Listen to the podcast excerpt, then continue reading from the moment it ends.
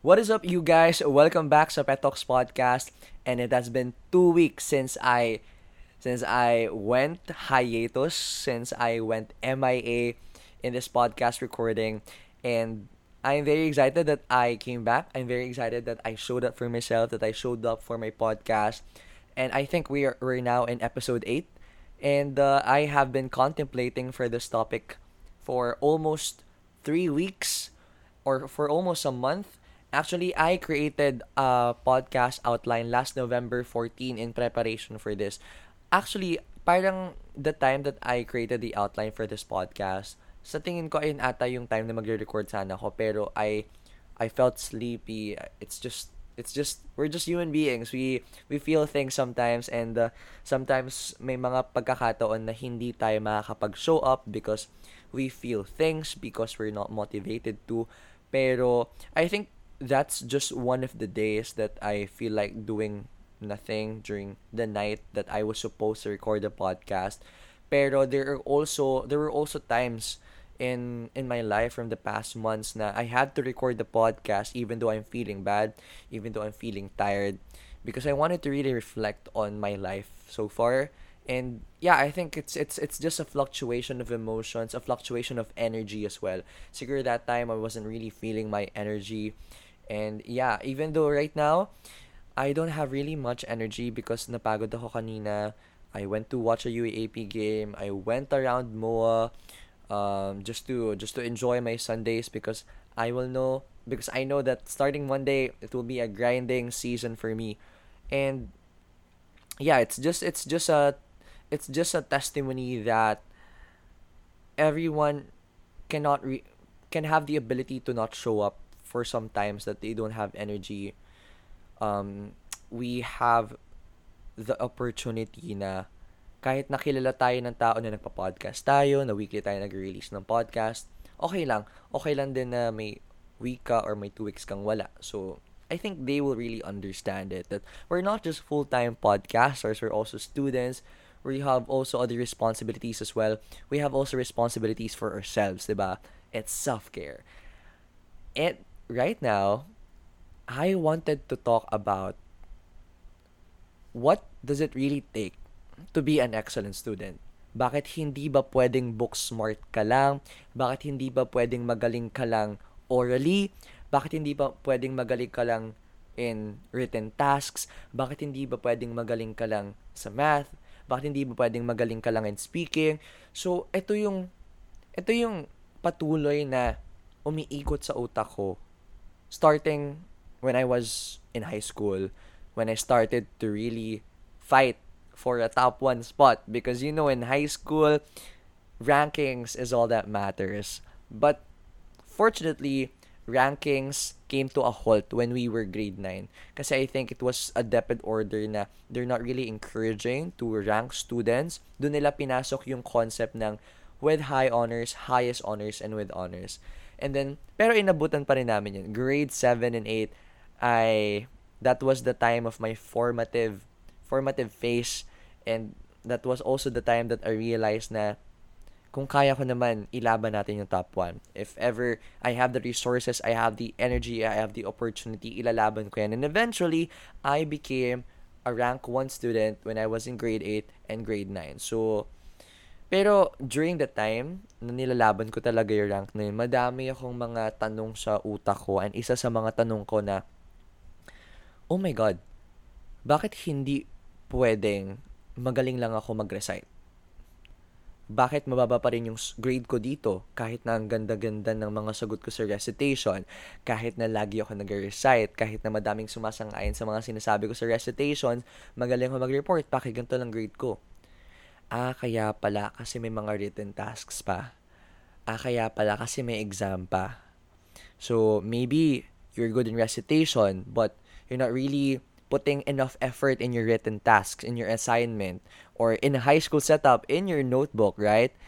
And maybe in exams, magaling ka nga mag-recite, pero siguro nakakalimutan mo din yung mga concepts to the point na you're not really allotting enough days for you to have opportunities to review all the concepts that you have learned anticipating the day of the examination. So, sa pagiging estudyante, we we are really forced to be good at 360.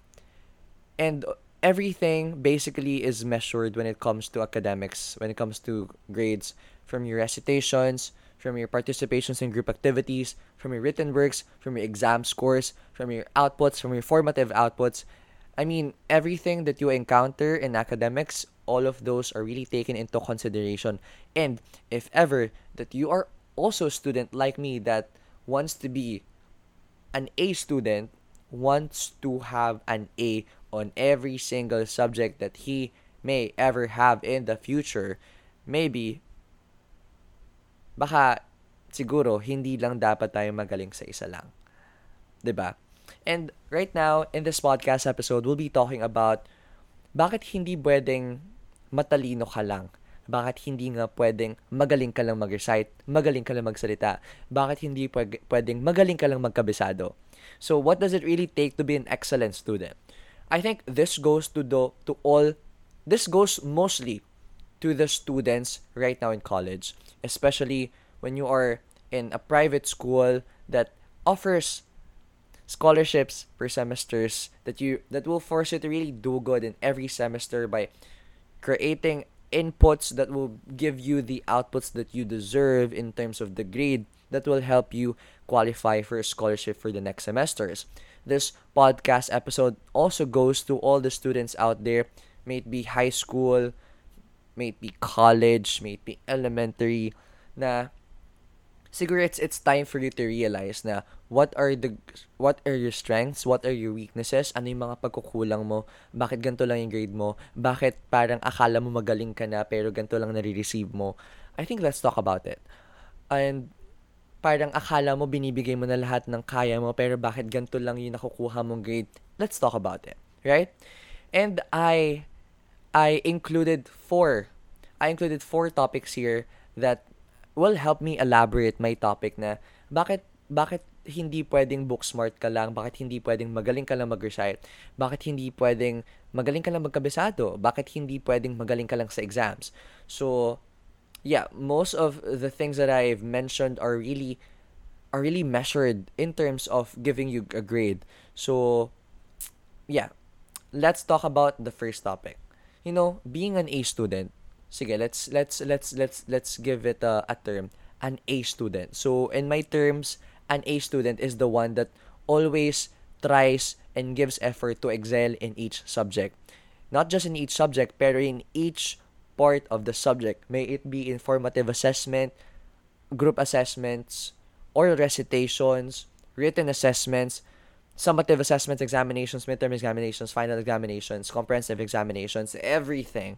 So that is my definition of an A student. As in, you are really there to exert a great amount of effort in everything that you do, may it be small or big. So that that's what I'm really working hard on to to be like that as well. And I'm I'm on my way. And these are the things that I've realized na dapat pala ito ka rin. Dapat pala ito rin ako. Dapat pala ganito rin pala ako. Dapat pala ito rin yung ginagawa ko. So first, I got systems. These includes phone applications, laptop applications or softwares, and techniques. You know, in order for you to really be an excellent student, based on my experience, is you really have to be organized. You really have to be organized. Kasi I I just learned this the hard way when I became a part of the organization and served as the president of the student council of her school back in high school. Na I we got lots of things in our in our hands and we cannot really be overwhelmed with the things that we need to do. And we have to create a system. We have to create an an organizing system that will help us see the bigger picture and know what can be the immediate thing to do what are the priorities and at the same time how can we balance academics and organizational work. So, dun ka natutunan na, oh my God, systems, organizational systems will really help us to balance all the things that we are doing. If you want to be an excellent student, if you want to be a responsible student leader, if you want to be if you want to live your life as well for yourself, you want if you want to be a responsible son or daughter, sister, brother, in your family, hindi mo ma-attain lahat yon or hindi mo makukuha yung sinasabi nating balansehin mo naman yung buhay mo. Kailangan marunong ka mag-balance. Pero, di ba lagi natin naririnig yon Kailangan marunong ka mag-balance. Kailangan alam mo kung paano ibabalance yung personal life mo, academic life mo, leadership life mo. Pero, lagi nating naririnig yon Lagi nating na-do list, daily to-do list, my calendar, Notion. Basically, these three are my holy grails. So, I'm just going to I'm just going to share what parang how I use these systems. So basically, ay another one pa pala, I have my journal. So in Notion, nilalagay ko doon basically every subject. And for every subject, hindi ko nilalagay yung mga notes ko doon, pero what are the group activities that I have really need to conceptualize? What are the topics that I have really need to conceptualize in order for me to create a plan of action kung paano ko siya aaralin. Doon ko rin nilalagay yung calendar ko kung ano yung mga kailangan kong aralin for this week, ano yung mga kailangan kong tapusing activities for this week, for the next week, ano yung mga kailangan nating i-comply for for this week, for the next week. May mga natatapos na ba tayo? Doon ko rin nakikita yung progress ko kung tapos ko na siya, kung in progress pa lang siya, gaano ko dapat siya kahaba, gaano ko dapat siya kahabang dapat gawin. So, lahat parang gumagawa ka ng digital assistant. Yeah. Basically, the system that I'm talking about is your digital assistant. It includes Notion. It includes your to-do list application in your phone. Um, it includes your Google Calendar or, or whatever calendar that you may have. And also, it, it includes your ano, your Canvas, your Google Classroom, your MS Teams. And these applications, these tools are there in order to help you to serve as your digital assistant, right? And uh, for for my Google Calendar kasi, ay ngay- ngayon, ina-apply ko na kapag academics yung nakalagay sa Google Calendar ko, I label it as color blue. Kapag naman personal life, I label it as color yellow. So, kapag tinitingnan ko, tinitingnan ko yung calendar ko, hindi ko, ma- hindi ko pa man binabasa kung anong content nun, nakikita ko na, okay, puro blue na tong week na to. How about I put something yellow? Kasi that's that's when balance will come in. 'Di ba? Nagugulat tayo or napapagod tayo, puro na lang ako aral, puro na, puro na lang ako pag-comply sa mga school school works, puro na lang kami group activity, puro na lang school school. How will I ever make time for myself? So with that, when you change the color of of academics into one color like blue, these are all for academics. Yellow, these are full, all for my personal life or Pwede ka pang gumawa ng mas maraming categories kung gusto mo. Doon mo makikita na kapag nag-zoom out ka sa whole month, sabi, makikita mo na, oh, I have I have four four days in a in a month na at least may yellow ako every Sunday na lalabas ka, punta kang mall, or even you're gonna go to a workout session. So I think it's it's a healthy system for you to in order for you to maintain a balance in your life. Na at least you sit, you still gain a sense of control in your life. Na at least may personal life ka pa rin. So, in to-do list, uh, minsan kasi hindi na rin masyado nag-work yung to-do list application sa akin. Kaya nag-gravitate ako towards my journal. Pero this is what I do in my to-do list application. So, we call it to-do list. Ayun yung pangalan ng to-do list application niya. Basically, um, I sit, I sit in my laptop and I sit in my journal and I sit with my to-do list in front of me. And then, nililayout ko na yung mga kailangan nating gawin, kailangan i-comply, kailangan aralin for the next week, for the next two week, or for the month kung alam ko na yung mga kailangan ipasa ng ganong ka-zoom out. So, after I plot the dates na kailangan kong complyan, after I plot the dates na, okay, ito yung timeline na dapat magawa namin to, I put it in my in my to-do list. And then yung to-do list ko, meron siyang categories. Let's see the categories. May, may categories ako to sa to-do list ko. I have self-care, I have academics, I have family, and I have career. So in my self care, in my self care, um, in my self care classification in my to do list, I have personal development. I have good habits, I have happiness and inspiration. So sige, let's just let's just walk through this para mabigyan ko kayo ng idea how can you make your to-do list better in order to really uh in order to really uh ma- ma-cover niya yung yung life mo in order to gain balance.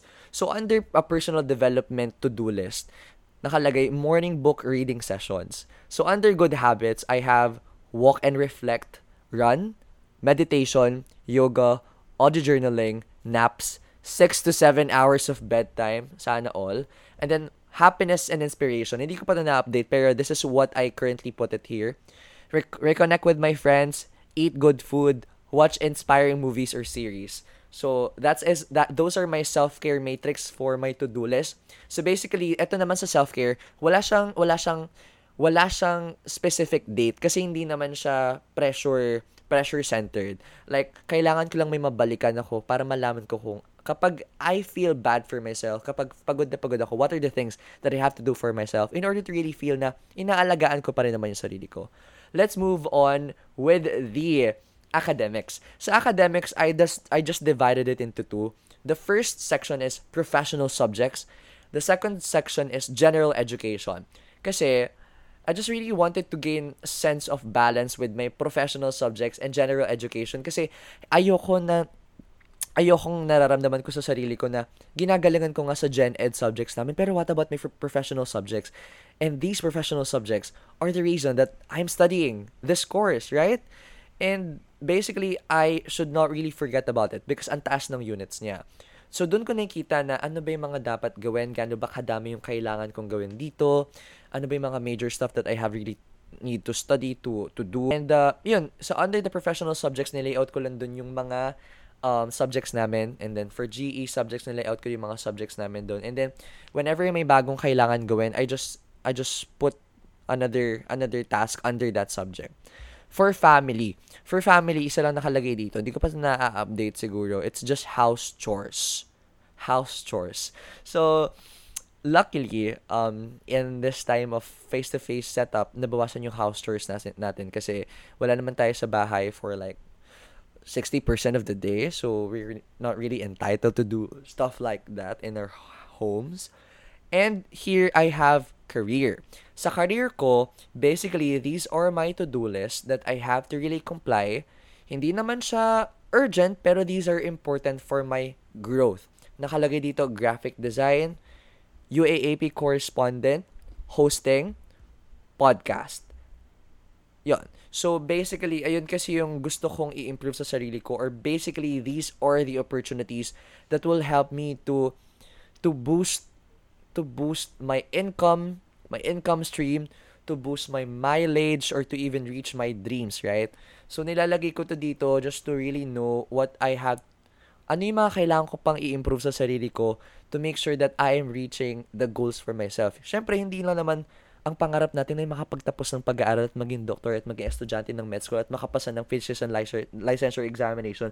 Of course, we also have we also have dreams from childhood na I mean, when I was a child, I used to I used to really dream to be a celebrity, but I don't know how to go there. May may college course ba to go there. So I just decided to go for pre-med and med and just work at the same time in order for me to really reach my dream. And right now, I am currently in a training to be a UAP correspondent for next year and after after after my UAP correspondence then I'll be uh, luckily or fortunately applying to NBA NBA, PBA rather, or you know, hosting in television, hosting in different events, branded events, sponsored events.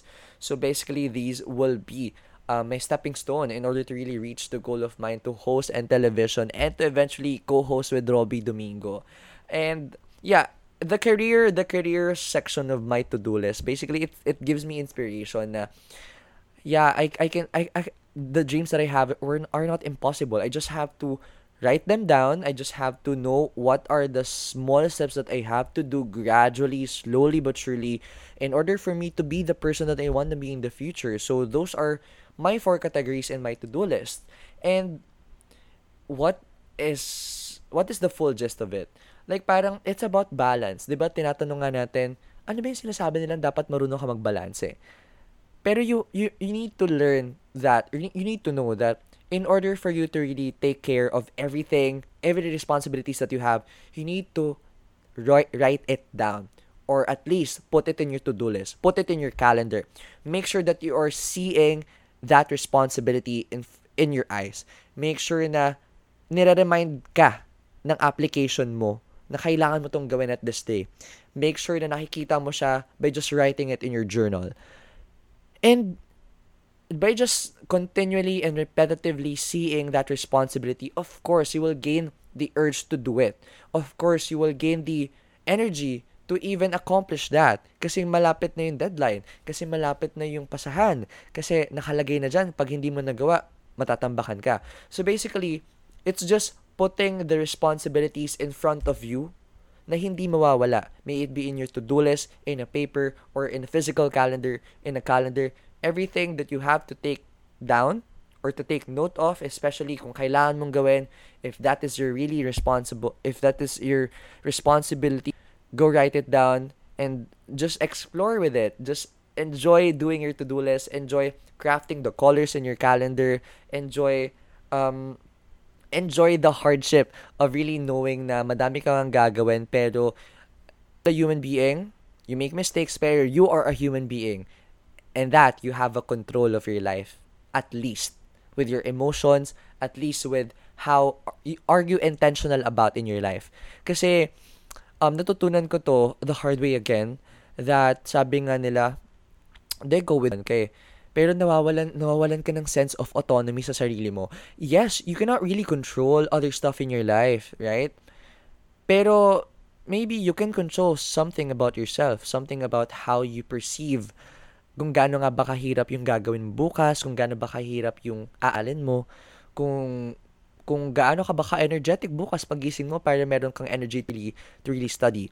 So, yung mga ma- ma- mo, you have yung mga bagay na matutulog ka ng maaga kasi wala ka namang gagawin, yung mga bagay na kakain ka ng healthy kasi you just wanted to be, really feel good about yourself.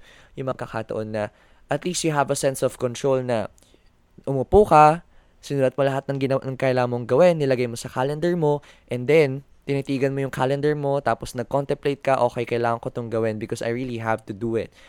Yung mga small things na meron tayong control about, maybe the number of hours that we sleep, maybe uh, the the number of times that we go out for a walk, for a jog, for a run, the number of times that we that we go for that we go to the mall, that we go to the coffee shop just to unwind, um, the number of times that we that we focus sa inaaral natin, we we we have a certain sense of control about it, and uh, that is our power to have a sense of control in ourselves, lalo na sa emotions natin, lalo na sa schedule natin. Like, alam naman natin may mga deadline na binibigay mga prof natin, pero we still have a great amount of days para mapag-focusan yung, yung time na yon. And it's with the help of it's with the help of Google Calendar or whatever calendar that you have. It's with the help of your to-do list application or your journal or your calendar, physical calendar or your Notion. And so Notion guys, if you haven't really done Notion before, it's it's a it's a complicated um it's a complicated user interface at first, pero you will really enjoy once na inaral mo siya with the help of YouTube. Everything you can you can really learn everything in YouTube right now. And natutuwa lang ako kasi lahat ng projects na kailangan kong gawin, even yung mga pangarap ko sa buhay, yung mga daily spendings ko, yung mga manifestations ko, yung mga group activity conceptualization, conceptualization for this uh, paper and stuff, dun ko lahat nagagawa. Like, Notion is a system for all. Lahat yan, kaya na ma-provide ni Notion. You just have to really learn the basics of it. And after you learn the basics of it, Notion will be your personal digital assistant. Okay, moving on with the second part of this. After being, after answering na kailangan mo ng balance sa buhay mo, it's it's it's with a system. You have to really be organized, diba? You have to really be organized. You have to make use of the applications, make use of the calendars, make use of the journals that you have right now. To in order for you to have a digital assistant, in order for you to have a personal assistant na hindi tao, 'di ba? In order for you to keep reminding yourself that you have to do this, you have to do this. This is going to be the deadline of this. This is going to be uh, these are going to be the stuff that you have to finish today. So it's it's it's it's your assistant, it's your secretary that will do the reminding for you, that will do the scheduling for you, that will help you to finish stuff. It's by being an organized student. Next is leadership. Yes, akala nila ang leadership para sa mga student leaders lang. Pero every single student needs a sense of leadership. I'm talking about the sense of leadership, not just in groups, not just in a community, not just in an organization, but I'm also talking about a sense of leadership with yourself. Right? Kasi, okay, we've all been through this. Minsan, or mostly, may mga pagkakataon na wala tayong motivation, antok tayo, tinatamad tayo. We just felt like we just we we want we, we just want to scroll through TikTok, social media. Kahit alam naman natin may kailangan tayong tapusin at deadline na bukas ng gabi. The tendency is, ipagpapabukas na lang natin yung gagawin natin. Kasi may time pa naman. So I was just I will just scroll through social media tonight because I will have time tomorrow, even though knowing that it will really take time for you to do that. It will exert amount you need to exert amount a great amount of mental energy and physical energy to finish that and you know that it can be dangerous to do that tomorrow. So I've been there. Right now, may may tatlo akong bagay na hindi nagawa today. I failed to study the second half of lymphatic system. I failed to finish our lab activities for blood test, blood typing, and blood self. So yeah, I'm not just really being a hypocrite right now. I experience it reschedule pa rin naman bukas to eh. Pero I think lately I lost a sense of leadership for myself kasi even though even though I have a huge window for myself to even start to do the simplest thing, uh, just to start answering my lab manual or just to open my iPad and scroll through what I haven't learned yet in lymphatic system just for 30 minutes, hindi ko siya nagawa. It's because I failed to be a leader for myself right now. Kasi when it comes to leadership, I read this in Seven Habits of Highly Effective People, you know, it's it's different from managing. You know, leadership is different from managing.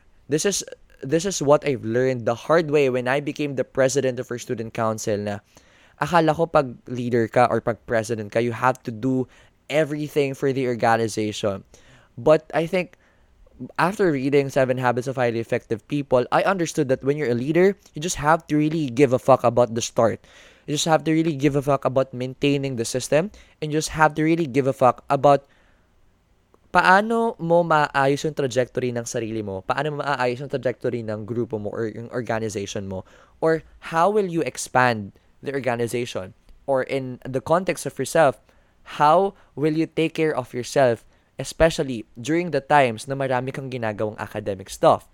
So, siguro maybe taking care of yourself is just simply doing the things that you have to do for a single day na, na in-schedule mo. Kasi, knowing na baka pag na-skip mo yung tatlong kailangan mong gawin for a single day, of course, kailangan mong i-schedule yan bukas. And knowing may mga nakaschedule ka ng gawa- gawain bukas, magtatambak yan.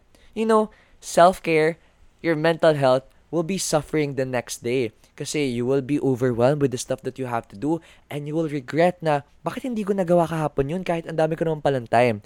And nag-scroll na naman ako ng TikTok.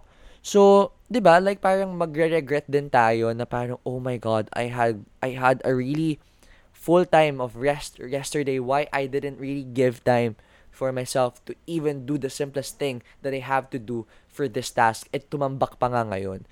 So, we also struggle for self-leadership, for self-governing. And going back, leadership versus management. Management basically deals with the specific stuff detail to detail from point A to point B. Ayun yung mga ginagawa ng manager natin, right? So Jollibee, yung mga manager, they are dealing with every situation, reklamo ni customer, um, yung pagkaluto ng chicken, pagkaluto ng spaghetti, pagkaluto ng fries, pagkaka pagkakalagay sa sa pagkakalagay sa packaging, pagkaka-deliver, uh, pati yung mga kahit manager, nagbibigay din sila ng ketchup. Kahit manager, nagbibigay din sila ng tubig. So managers are basically designed to really deal with the most specific stuff from point A to point B, point 1, point 2, point 3, everything. Pero what a leader does is, a leader does not do all the things na kailangan gawin para magpatuloy yung organization or even yung restaurant or even yung group. A leader is there in order to know kung maayos ba yung patutunguhan ng grupo. Maayos ba yung patutunguhan mo as a person. Like, you are there to lead yourself in terms of kailangan mong, kailangan mong obserbahan, kailangan mong mag-reflect na yung ginagawa ko ba ngayon na pagpo-procrastinate at pag-uusog at pagre-risked ng pagre-risked ng pagre-risked ng mga kailangan kong gawin kasi tinatamad ako sa next days it will, will it be effective for me? Will it be taking care of me in the future? Will it be will it be giving me a greater time to do a lots lots of things in the future? Will it be will it be buying me A grades in the future. So basically, being a leader, it's knowing when to steer the ship. It's it's from Seven Habits of Highly Effective People, Stephen R. Covey. Sabi ni Stephen R. Covey doon, being a leader is it's like the person that climbs the tallest and the highest part of the tree in the jungle para makita niya yung panoramic view ng buong jungle and to know where should we go next and where should we avoid. It's it's creating big decisions na kahit hindi mo man makikita yung immediate res- response or immediate effect nun sa sarili mo, it's being proactive na advance ka mag-isip na kapag hindi ko to ginawa ngayong araw na to, what will be happening tomorrow? Matatambakan ako. Mag, ma-overwhelm ako. At baka, ayun yung maging reason, baka wala pa akong magawa. So, being a leader for yourself means that you have to expand your horizon. You have to really zoom out of the picture. Always come, go down to how you take care of yourself. Kasi even though you're doing three assignments per day consistently, if gather mo lahat ng gawain mo for for the week, kailangan mo pa rin siyang gawin kung may energy ka talaga. Kasi that is the best version of your hectic schedule to take care of yourself. Kasi kapag pache-pache lang yung ginagawa mo, hindi ka ma-overwhelm. So you can sustain your mental energy, your mental space sa mga araw na kailangan mong pang gawin yung ibang stuff. ba? Like it's it's a sense of leadership for yourself din talaga. Pero it's still okay. It's still okay for you to not feel okay. It's still okay for you to be lazy sometimes. It's still okay for you to feel unmotivated sometimes patambakan tayo, kakayanan natin na madoble yung gawain natin. Kasi minsan, it always comes down to how you currently feel. Especially, siguro may mga hard situations na namatayan ka, you came from a breakup, um, you had a bad day, bad trip ka, or may nararamdaman ka sa katawan mo, it's, we're open for imperfections for a day. Since hindi lang talaga natin kontrolado yung mga bagay na hindi natin makokontrol, So I think we have just to tap our back na okay lang kahit hindi mo masundan yung schedule mo today or for the next two days because there's something that came up na hindi natin kaya kaya, kaya makontrol. And of course, for our emotions, we have to really deal with it gradually. Of course, para mas madali sa atin na matanggap yung emotion or matanggap yung nangyari sa atin, we have to feel the emotion. We have to feel the situation para habang nafe-feel mo siya, paunti-unti mong nare-realize yung mga bagay na connected doon, paunti-unti ka nakakapag-contemplate, at habang na-move forward ka, kahit sabihin maligo ka lang habang nararamdaman mo yung sakit ng breakup, kahit sabihin mo kumain ka lang habang knowing na may, namatayan ka ng family member, it's by moving forward with the smallest step possible, by feeling the emotion, it's a progress, right? Progress na siya. Kaya, this will also be for those students na it's okay. It's okay na hindi mo din masundan yung schedule mo. It's okay na may hindi ka mapasa. It's okay na may malate ka na, na, na task. Siguro hindi dahil sa tamad ka, siguro hindi dahil sa ayaw mo na mag-aral, siguro hindi dahil hindi hindi ka interesado sa inaaral nyo, pero siguro may mga bagay na hindi ka lang talaga full power para makontrol. 'Di ba? May mga araw naman na ginagalingan natin eh. May mga araw naman na sumusunod tayo sa schedule natin. Pero okay lang din na may mga araw na hindi talaga, hindi talaga kaya, nakakapagod din talaga. Hindi laging, hindi lagi tayong energized, hindi lagi tayong excited, hindi lagi tayong inspired to, to do good in academics. Kasi, I think I remembered last night, I was just scrolling through social media or like two, month, two, two nights ago, I came upon Slater Young's podcast and it was a video cut sinabi niya na, in a day, may tatlo tayong face. First one, we, we have the happy face. Second one, we have this, the sad face ata. Third one, we have, parang meron siya, we have the blank face. Face ah, the PH face. So parang, dun ko na-realize na, oo nga, from the fluctuations that, the, from the fluctuations of emotions that we are currently feeling every day. Like guys, napansin niyo ba to sa sarili niyo? Like parang nagising kayo, maganda gising nyo, like, you feel like doing everything. La, yeah, yeah, let's go, let's go, let's do this, kaya natin to. Pero siguro after 4 hours, bigla ka na lang malulungkot with no reason. Tapos parang ititigil mo na lang lahat. And then after that, bigla ka na mabuburyong, bigla mawala ng motivation and paggabi na doon ka mag doon ka sasaya ulit, doon ka magkakaroon ng energy to do stuff. Like, it's the fluctuations of emotions that really matters the most, that really give life, life. ba? That really defines human as human beings. Kaya nung narinig ko yun kay Slater Young na, oh my God, I just felt validated about what he said.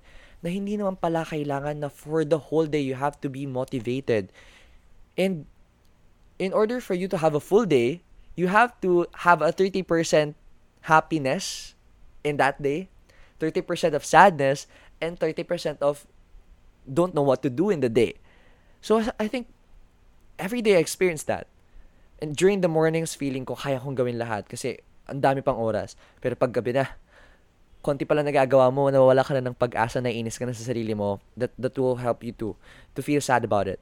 So, ayun, it, it takes a day of emotions just to really feel that you're human. That your emotions are fluctuating.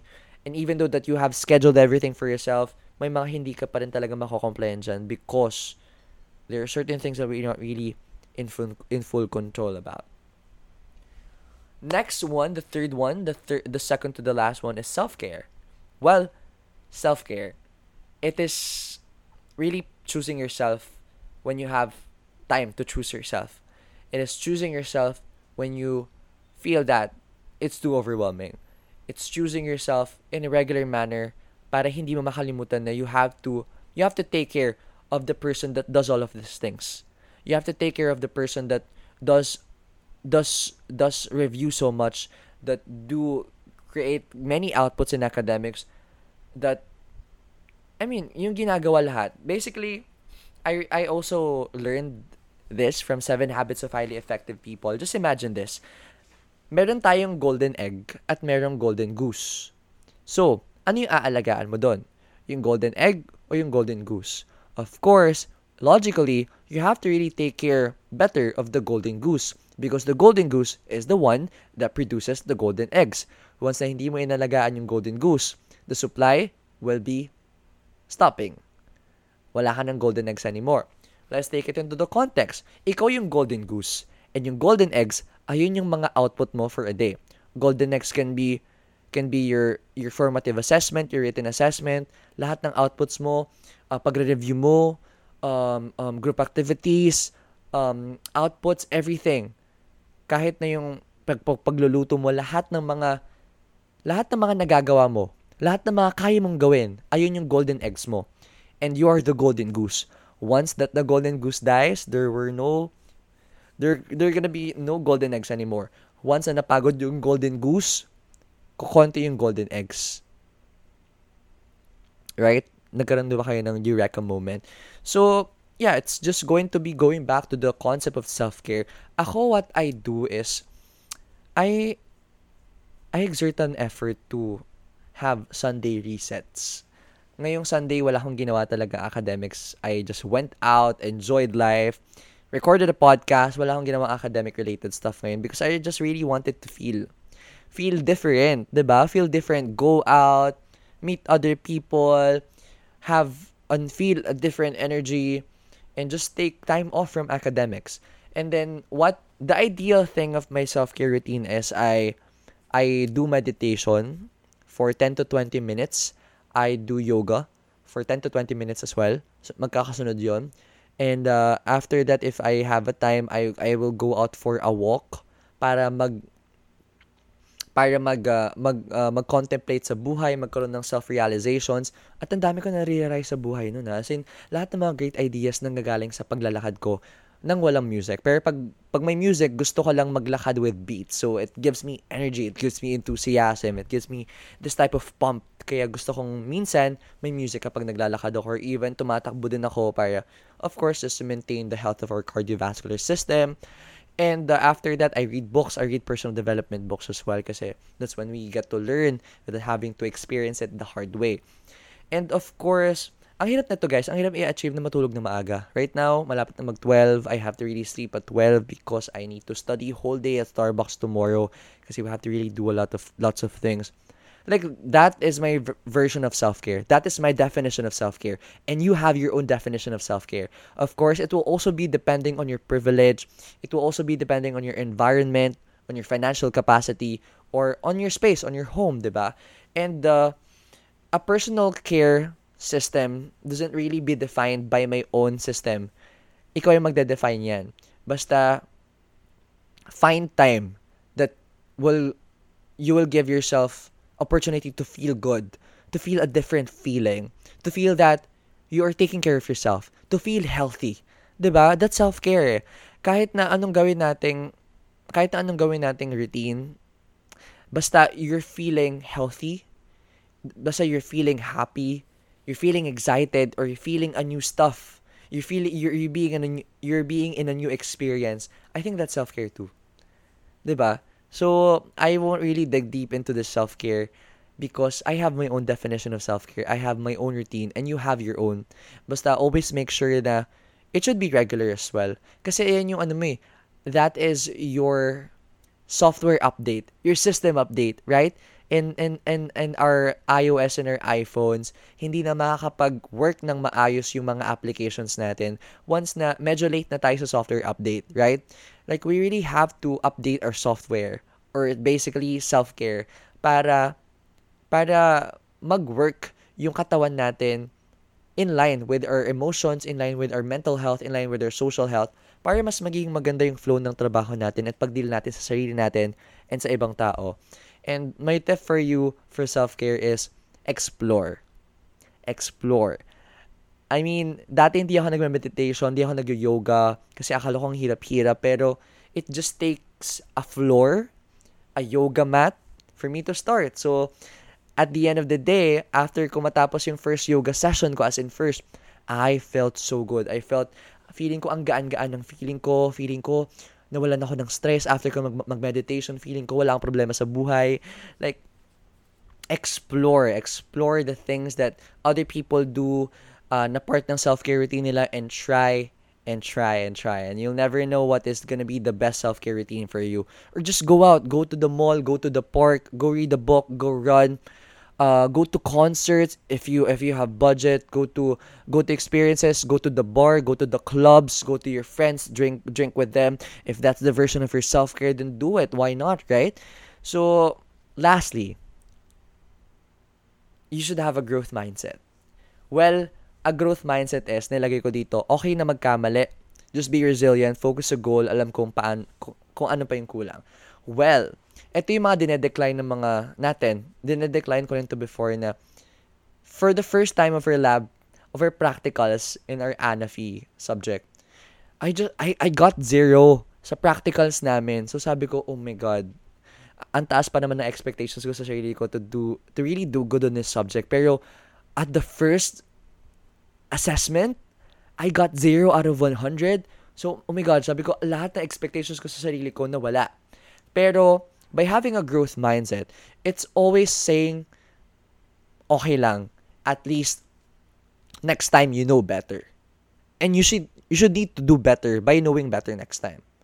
Right? Kasi iba yung okay lang at least next time you know better. It's different from knowing better is different from knowing better and doing better. So, ang lagi natin kailangan sabihin sa sarili natin, it's okay for you to fail because of course, it's your first time to do that it's your first time to be really immersed in that system, in that course. Of course, you don't have any any background sa mga professors, right? Hindi mo sila kilala. Pero gather so much experiences or gather experiences that you can gather para malaman mo kung ano yung best practice and best action for the next time na may encounter mo yun. Kaya sabi ko, when I was failing myself during the first half of the first semester, mabababa yung scores ko sa quizzes, hindi ko nare-reach yung expectations ko sa sarili ko. Ang sinasabi ko, okay, this is my data gathering phase. For the first half of the first semester, okay, this is my data gathering phase. I want to get to know my profs better. I want to I want to learn how they grade my outputs. I want to know ano yung mga minimeasure nilang mga exams. I want to know ano yung mga laging ginagawa nilang part ng examinations. I want to know kung saan sila nagbibigay ng mataas na grade. I wanted to know everything that I really wanted to know in order for me to know better next half of the semester and to do better by knowing better. So, that's the growth mindset. It's not just really sinasakal nyo sarili nyo pag nagkamali kayo, oh my God, I'm a failed student. Bobo ako. Ito na ako. Ito na ako for the rest of the semester. Ito na ako for the rest of the year that I'm I'm studying. Bobo na ako. You don't need to really accept that you're bobo, but you have to really accept that it's okay for you because it's your first time experiencing it. You just have to have the data gathering phase. And when you get enough data, syempre, not too late kasi baka naman nagde-data gathering ka, malapit na mag-finals. You have to gather data at the first half of the sem. And then you you have to know your prof better, you have to know paano sila nag-grade, you have to know ano yung mga lagi nilang pina- ginagawa sa mga exams. You have to know their format of the examinations. You have to know how they do things, how they do stuff, how they how they give stuff. Para malaman mo kung ano yung pagfo-focusan mo. At kapag nakapag-focus ka doon, makakapagbigay ka ng effort at you will know that you will do better next time. So, this growth mindset basically, you have to really have a high self sense, sense of self-awareness. Kung bumabiyahe kayo papuntang school or napapatulala na lang kayo sa mga bahay nyo kung online class kayo, appreciate the boredom. Appreciate the silent moments. Doon mo marirealize na, ano ba yung mga pagkakamali ko sa exam namin before? So, paano yung prof namin mag-grade? Ano nga yung mga binibigay niyo ulit mga mga sample ano, ano pa, paano siya gumagawa ng quizzes? Ano yung currently mga binibigay niyo activities sa amin? Ano yung rubrics niya sa pagbibigay sa amin ng grades sa mga essays namin? Doon mo ma- marirealize na, okay, ito pala yung mga pagkukulang ko and next time, I will do it. I will comply with it para I will know that I will be creating a better output for myself. So, basically, those are it. Based on my experience, these are my take on what does it really take to be a, an excellent student? First, you have to be organized. You have to have a digital assistant that will constantly remind you to do this stuff, to to accomplish this stuff. Kasi of course, nakakalimutan natin yan. And kapag nakalimutan natin, nakala natin wala na talaga tayong ginagawa. Kaya dito pumapasok yung yung nagpapahinga ka lang pero parang feeling mo there's something wrong. 'Di ba? Yung mga parang nanonood ka lang ng Netflix, parang feeling mo hindi mo deserve kasi parang may something na mali eh. Pero ma, ma, ma, mawawala yung feeling na yung kapag alam nyo na may, meron, meron kayong schedule, may to, may to-do list kayo na you know what you know what you have to do for the right time. 'di ba? At least alam mo rin yung pagkakataon yung yung day sa yung hours a day na you have the opportunity to go out or to have Netflix, 'di ba? At least hindi ka kakabahan at hindi ka magigilty na nagpapahinga ka. Next, you have to have a sense of leadership for yourself um, you have to really understand your, your tendencies. You have to really understand kung may hirapan ka ba kapag tinambakan mo yung sarili mo. You have to really understand ma, na even though you're feeling feeling stuff, even though na ma, ma, strong yung emotions mo, you have to really understand and appreciate your long-term goals and by just moving slowly but surely with small steps well it's still a progress diba it's still a progress resting is a progress as well. Pasok siya sa leadership. Pasok siya sa sense of leadership for yourself kasi kasi when, when you know your long-term goals or even your short-term goals, you have to understand as well na paano mo ma-reach. And it will also depends on what you're currently feeling right now and how are you taking care of yourself right now, even though you have lots of things to do. And uh, pwedeng mag-move forward ka, gumagawa ka ng pakonti-konting assignments or pakonti-konting kailangan i-accomplish kahit na heartbroken ka, kahit na kahit na may kahit na may may deep feelings ka na nararamdaman or siguro a sense of leadership for yourself as well as taking a break. Kapag overwhelmed ka na, kapag alam mo na, oh my God, hindi ko na tulag, talaga to kaya, I will take a break. I will go out with my friends. So, at least you know what to do. At least you know what to do in order to really give yourself time to feel good para next time that you come back, you will feel better. 'Di ba? It's by steering the ship. It's by saying stop. Hindi ko na to kaya. I have to give time for myself and then I'll go back to it. 'Di ba? It's it's a sense of control for yourself na may mga deadlines tayo pero I don't feel really good right now. I feel like breaking down. Iyak muna tayo ngayon. Iyak muna tayo ngayon. Iyak muna tayo ngayon. Listen muna tayo. Listen muna tayo sa songs ni Taylor Swift. Listen muna tayo sa songs ng Lainey. Listen muna tayo sa, sa songs ni Harry Styles. And it's it's it's doing the best for yourself that is aligned with your long-term goals as well or short-term goals as well. Next, self-care. And you have your own definition of self-care. I have my own definition of self-care. Just be reminded that you have to really feel good about yourself. You have to really feel excited sometimes. Feel excited in between the in between heavy sessions. You have to feel healthy at sometimes because when you don't feel healthy, it will manifest in your body, right? When you feel healthy, feeling nyo ang ganda nyo, ang blooming-blooming nyo, feeling nyo ang energetic-energetic nyo. And what does it take? Maybe it, it, it can be coming from a good food, a good workout. It depends on you. It varies. Pero you have to really feel something different about yourself.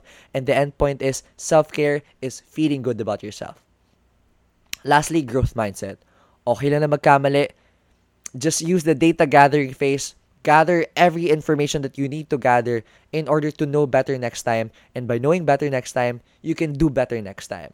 So, um, the end point of this is these are all these are all the stuff that I have learned that I am currently applying right now to be an excellent student. I am not that super super excellent student, but these are are my backbone. Ano yung mga bina, ano yung mga kino-consider ko just to really make sure that I am balancing stuff, just to make sure that I'm taking care of myself, just to make sure that I'm really taking care of my mental health as well, and just to make sure that I'm really complying to every single responsibility that I have in order to reach that Dean's Lister first honors summa cum laude in the future.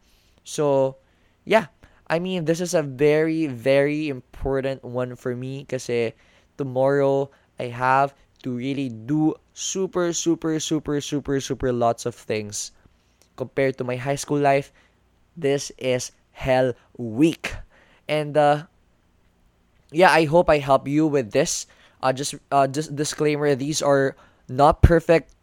Um, these are just my realizations. I am still currently applying these stuff right now, but I hope uh, I gave you some type of information that you may also be contemplating in the future, or maybe right now, or maybe tomorrow, that will help you uh, find your own version of ways that will help you to be an excellent student. So that's it for now.